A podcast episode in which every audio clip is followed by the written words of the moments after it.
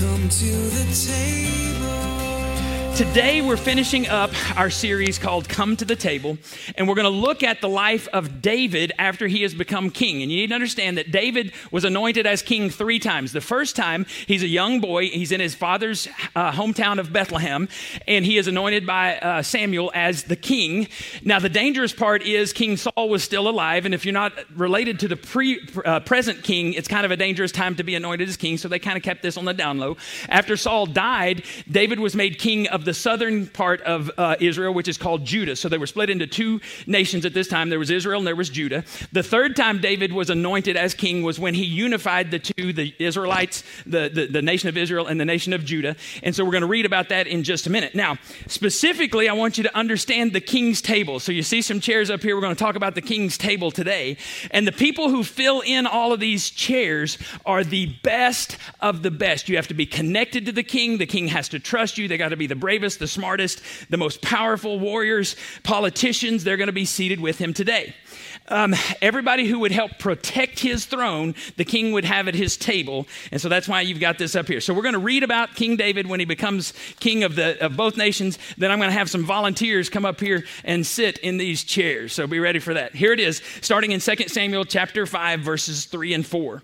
So there at Hebron, David made a covenant with the leaders of Israel before the Lord, and they anointed him king of Israel. So this is when he unifies the two, uh, the two nations. David was 30 years old when he began to reign and he reigned 40 years in all. Cody, you're right there. You're close to 30. Come on up. Cody's going to be our King D. Everybody say, Hi, King D. And because he's the king, give him a hand. Come on. All right. You're going to hold that and you get to sit in the big chair because he is the king. Now, what we want to do is we want to fill in the people around the table, and I want you to understand who the people are that are in these chairs. So we're going to jump to 2 Samuel chapter 23. What were the people like? I'm about to tell you what they were like. These are the names of David's mightiest men. The first was Jashobeam. So, because I don't think you'll remember that, we're going to call him J-Beam. All right? So, J-Beam, the Hacmonite, who was a commander of the three. Who were the three? It tells us the three greatest warriors in King D's army of his men. He once, J-Beam, once used a spear to kill 800 enemy warriors in a single battle. You want to be invited to the king's throne? Kill 800 enemy warriors with a spear in a single battle. That will get you high up there in rank. All right, so I need a J-Beam. Who's going to be my J-Beam? Um, well, hang on. Uh, this is before women could be in the military, so um, all right, come on. All right, so we got a J beam. J beam, you're coming down here. Come on. J beam, the mightiest of the men. All right. Now, who was next? Next in rank among the three was Eleazar, son of Dodai. So we're going to call him E. E, once Eleazar, E, and David stood together against the Philistines when the entire Israelite army had fled. He killed Philistines until his hand was too tired to lift a sword. Another translation says he killed so many Philistines that his hand was glued to his sword. This is a bad dude. Now, listen to this. And the Lord gave him a great victory. The rest of the army, the rest of the Israelites, um, uh, did not return until it was time to collect the plunder. So they run away, but David and E, they are some bad dudes. Come on, Matthew, I need an E. Come on, Matthew, get on up here, buddy. Hustle, hustle. I know you can move faster than that. I've seen you in Haiti running around, little, little Haitian kids running all over chasing you. Come on, come on, come on, come on, come on, come on. So E, go over there and sit by J Beam. He's the second, J Beam and E. All right, third. Next in rank is Shema. We're just going to call him Shh. Shh, son of Ag from Harar. One time, the Philistines gathered at Lehi and attacked the Israelites in a field, field full of lentils. The Bible cracks me up. I didn't even know what a lentil was, so I Googled it, and it's a legume. What is a legume? Well, it's something like beans or peas or something like that. So the Bible says they were having this battle in a vegetable garden. I don't know why we need to know that, but we know it. So, shh is in a vegetable garden. The Israelite army fled, but shh held his ground in the battle of the field and beat back the Philistines. So the Lord brought about a great victory. All right. Got to see somebody. Got your hand up. I don't know who you are. Come on. I can't, t- I can't see. Come on. Oh, come on, buddy. Come on. You're shh. Sorry, you're just in a dark spot. I couldn't tell who you were. All right, so we got the three mighty men J Beam, E, and Shh. Y'all are going to remember this.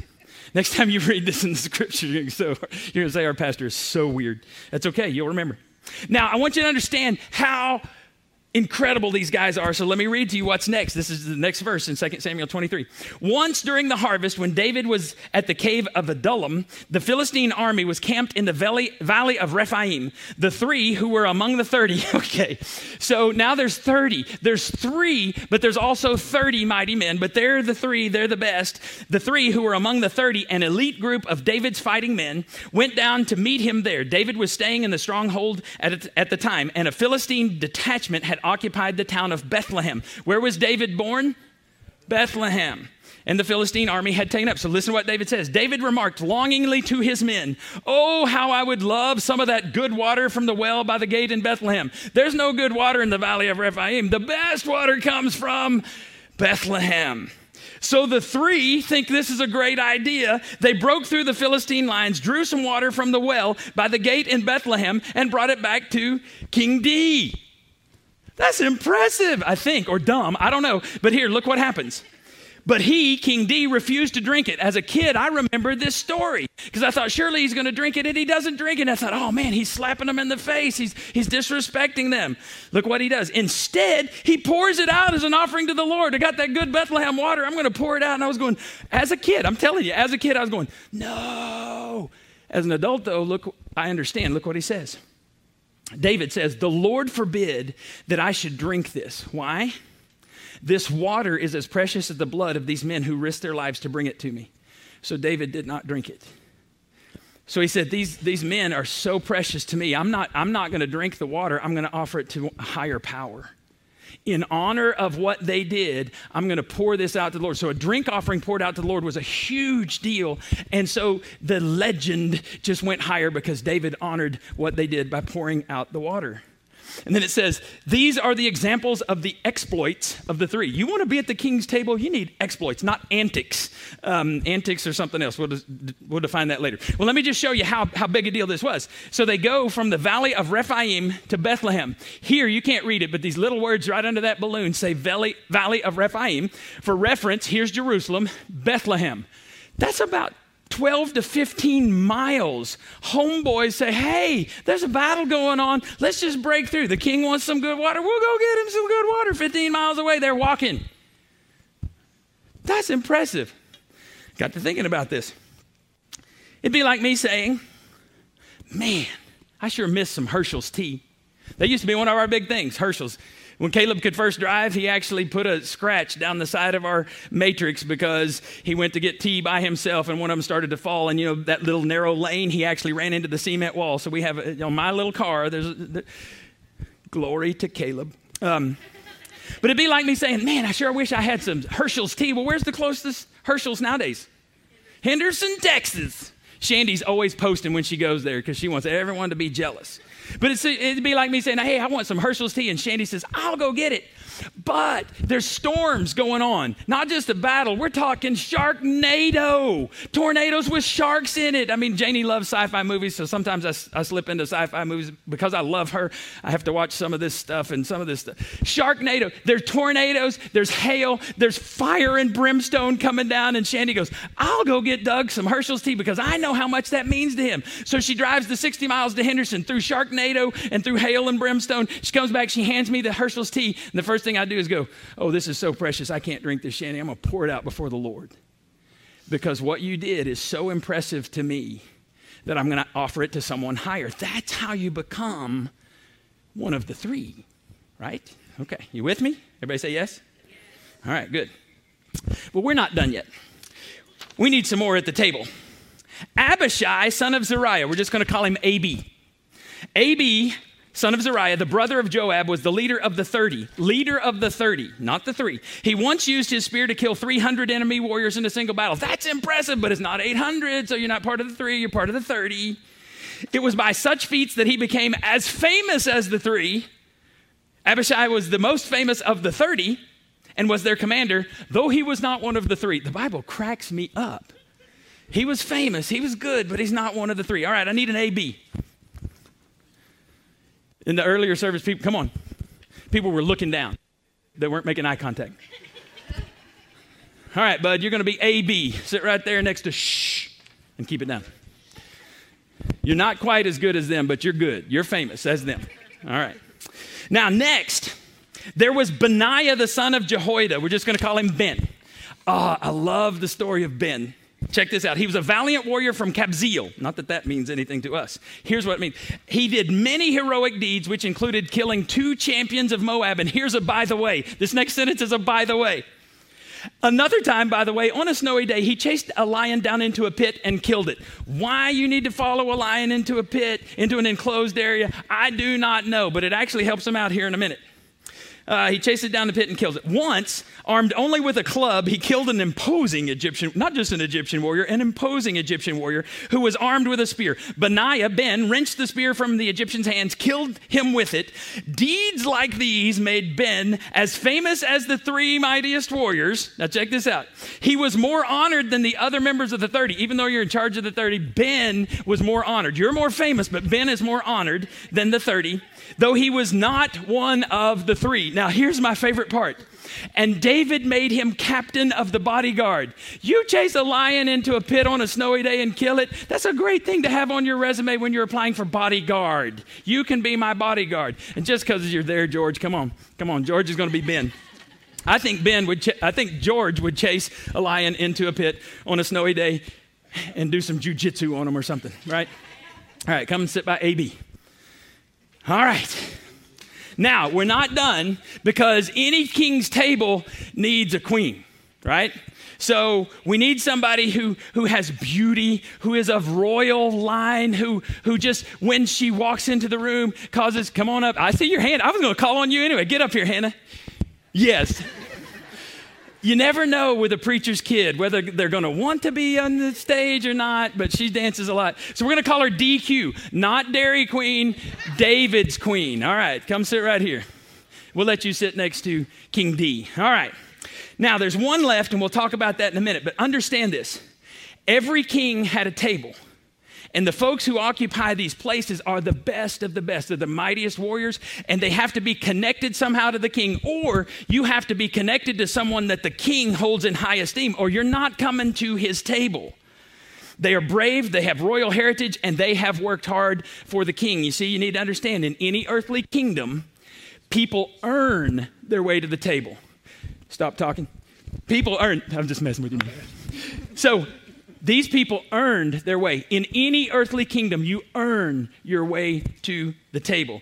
Uh, by the way, this is on Facebook, so I get to go back and look at your, your expressions and all the things you do. Um, as long as there's an internet, you will be on the internet. Um, now, not only were these people the who's who of the kingdom, they also have a vested interest in making sure he stays in power because if you're at the king's table and King D loses power, you know what happens to you? You're no longer at the table, you're a target for the next king. So they'll do anything in their power to make sure King D keeps his power. Now, remember, this was a very violent time in human history. So at this time, the next king would ask a question. And here's the question he would ask Is there anyone from the previous regime still around? All right, so King D says, Is there a king? Is there anybody from the previous regime? So remember, he is not related to Saul, and it's a dangerous time if you're not. So he's going to ask, Is there anyone from the previous regime still around that I need to murder? Because if later on someone with a royal bloodline shows up you got trouble. There could be a there could be a civil war because this guy has a right to the throne and you're claiming the throne. So in that time it was just the thing. You would kill people if they were related. So david would ask is there anyone from the house of saul the king or his firstborn jonathan still alive? If so you'd take them out kill them it's just what they did. So david asked the question in second in 2 samuel 9 1 and here's what he asked david asked is there still left of the house of saul still anyone left, anyone still left, I can't read, of the house of Saul to whom I can show chesed. This is a fun word to say, and you need to practice it with me. You clear your throat, said, chesed. All right, come on, come on, help me out. Come on, royal table, chesed. That's right, you're the queen, you just look pretty, you got it. Now, this is a fun word to say, but it also is very important. Look at the next verse. Now there was a servant of Saul's household named Ziba. They called him to appear before the king, for David, and the king said to him, Are you Ziba, your servant? So this was a way, if a king asks you something, you say, Your servant. That means, Yes, I am your servant, and I'll do anything you want me to do. You are in charge. Your servant, you're in charge, he replied. The king asked, Is there no one still left of the house of Saul to whom I can show? Help me out chesed, thank you. Ziba answered the king, There is still a son of Jonathan. He is crippled in both feet. Where is he? The king asked. Ziba answered, He is at the house of Makir, son of Ammiel, in Lo-debar. Lo-debar is loosely translated the middle of nowhere. It would be like someplace east of Slocum or north of Neches or, you know, out there past Blackfoot or I don't know. It's just, you, you, need to understand it's the middle of nowhere, and this relative in the middle of nowhere has a name. It's Mephibosheth. I am not going to make you try to say that. Um, certainly not in public. We know from these verses that Mephibosheth was crippled. Why was he crippled? Well, you have to go, I'm not going to read it, but I'm going to tell you what happens in 2 Samuel chapter 4. Um, Saul and Jonathan are with the army and they are fighting the Philistines. So it's before David becomes king.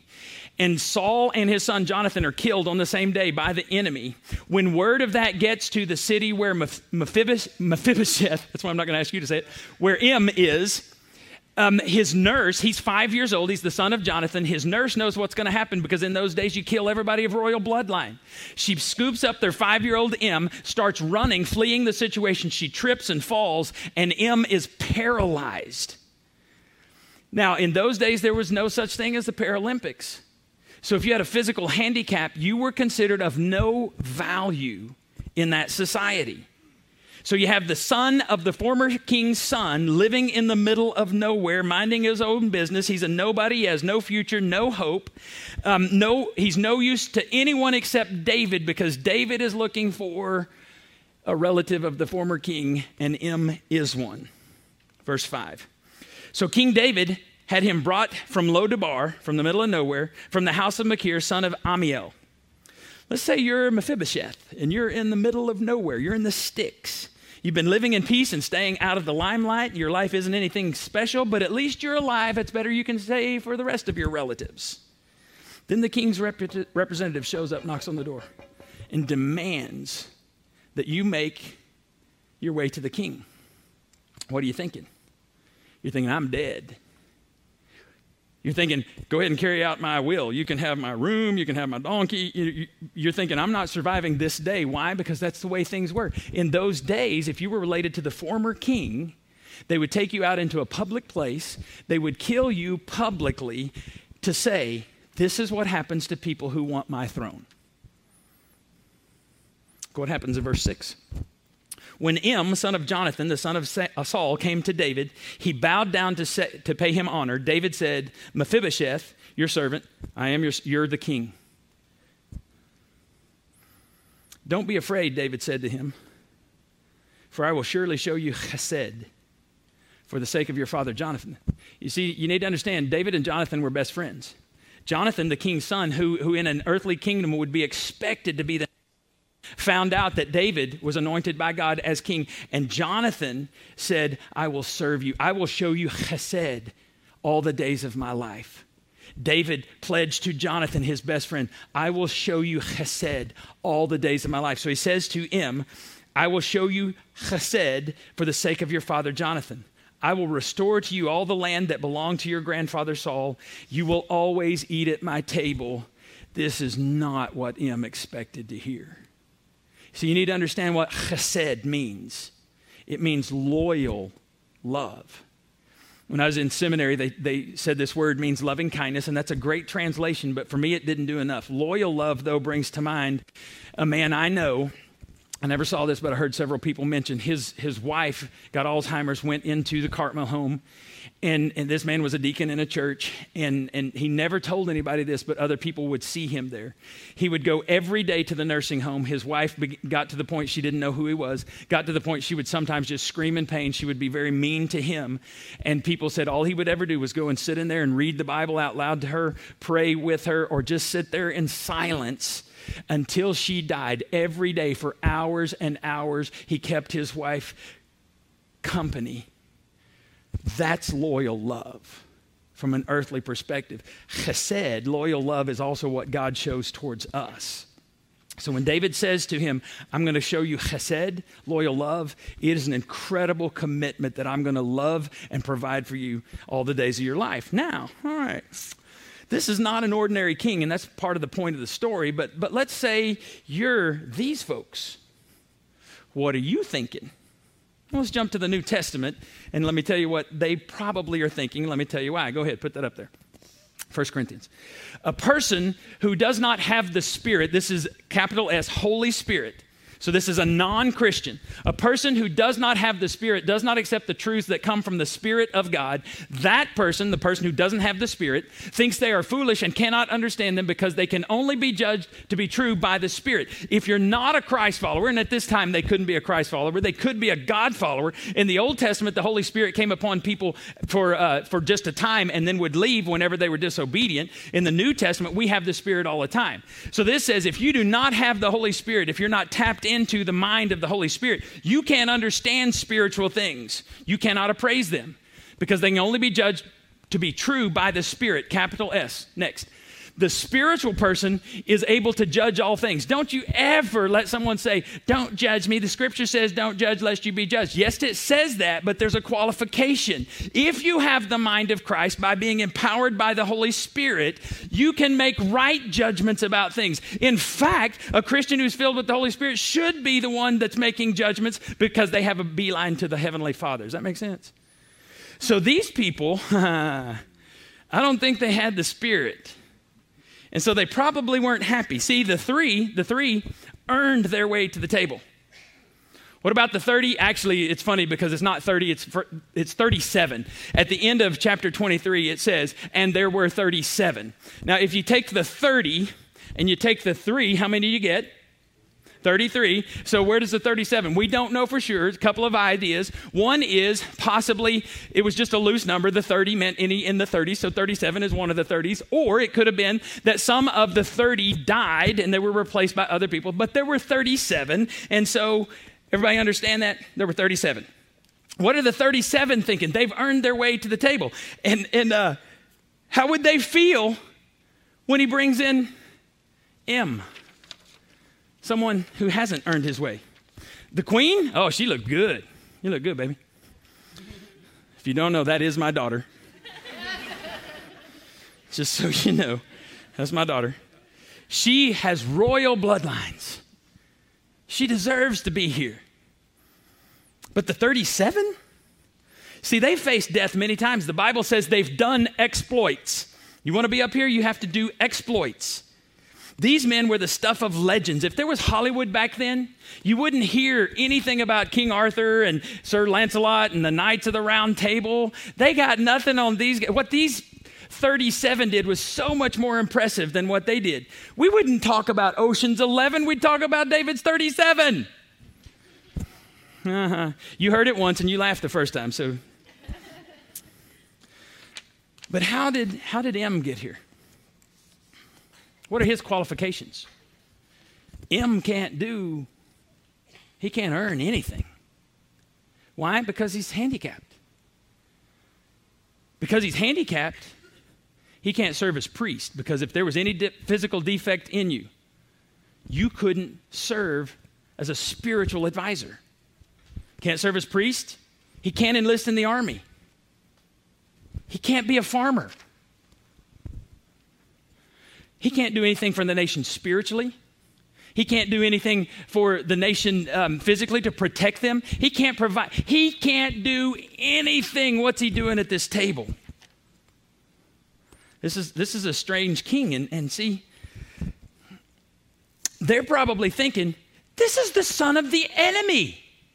You don't invite the son of a dog to dine with us, he's worthless be very, very careful calling anyone worthless whom the king has invited to his table. The church is the table where the hungry come to get fed. This is no ordinary king. So without the Spirit, they're probably furious. Don't bring this guy in. Look what David does in 2 Samuel 9 11. So Mephibosheth ate at the king's table like one of the king's sons. What does he bring to the table? Literally nothing. But David said, I want him here. See, the whole story starts with this not so ordinary king who asks, To whom can I show chesed? Who can I bless? Who is being left out? Not only does every king have a table, every one of us has a table. It may be your kitchen table, and God wants you to invite somebody to your kitchen table. or it might refer to where you work, it might be where you work out, where you hang out, where you recreate. I don't know. It definitely applies to this church. We've said the church is the table where the hungry come to get fed. So I want you to ask today, I want you to consider asking your question Who can I show chesed to? And I know you grammar police are hammering me. I should have said, To whom can I show chesed? Get over it. I realize it, but it was too late. The, the, the, slides were printed. So if that drives you crazy, move on to the next question Who hasn't been included? There's someone in your world that, that hasn't been included, who hasn't been blessed. Who can I step into their life and welcome them to my table? To whom can I show chesed? And this is a big question because someone showed chesed to you, or you wouldn't be here. It's the way the kingdom works. No one comes to the table until they're invited. How can they know about God unless someone tells them? How can they how can they hear unless there's someone preaching, someone sharing the bread of life with them? It's how you got here. God expects you to turn around and help someone else. See, God established this table and our God is not an ordinary king. That's the whole point of this. And this, this king of kings has a table. You see, David's table, there was one right here. Mephibosheth did not earn his way, could not earn his way. Everybody else earned his way. But the king of kings table, no one earns a place. We're all Mephibosheths. We cannot earn it. The scripture says all of our righteous deeds, all of our deeds are like filthy rags. You can't earn it. We're all M's. God offers it to anybody who will come, and then everybody at God's table, He expects them to turn around and invite someone else to come to the table. We're supposed to be His hands, His feet, His arms, His mouth to help people. So, will you give people the bread of life? Will you, will you reach out to someone who doesn't deserve it because one time you didn't deserve it either? I want you to close your eyes for just a minute. And even on Facebook, if you're doing this, don't, don't just passively. I want you to actively participate. I want you to close your eyes, everybody in the room, everybody on Facebook. And I want you to take both your hands and put it over your heart. Put them over your heart. And let me tell you why. The king said, I don't care what is politically correct. I'm going to invite Mephibosheth. The king says, I don't care what others think. I don't care what the 37 think. I'm going to invite him to my table. Because the king said, I only care what God thinks. See, this king was described as a man after God's own heart. And so, my question to you today is Do you want God to look at you and say, There is a man after my own heart, or there is a woman after my own heart? Do you want God to look at your life and say, They are that valuable to me? There's one that has a heart like me. If so, Facebook here in the room, I want you to pray this prayer. I'll lead it, you pray it right where you are silently. Lord, give me a heart like yours. Show me the people in my life who need chesed. Give me the eyes to see them. Give me a heart to care for them.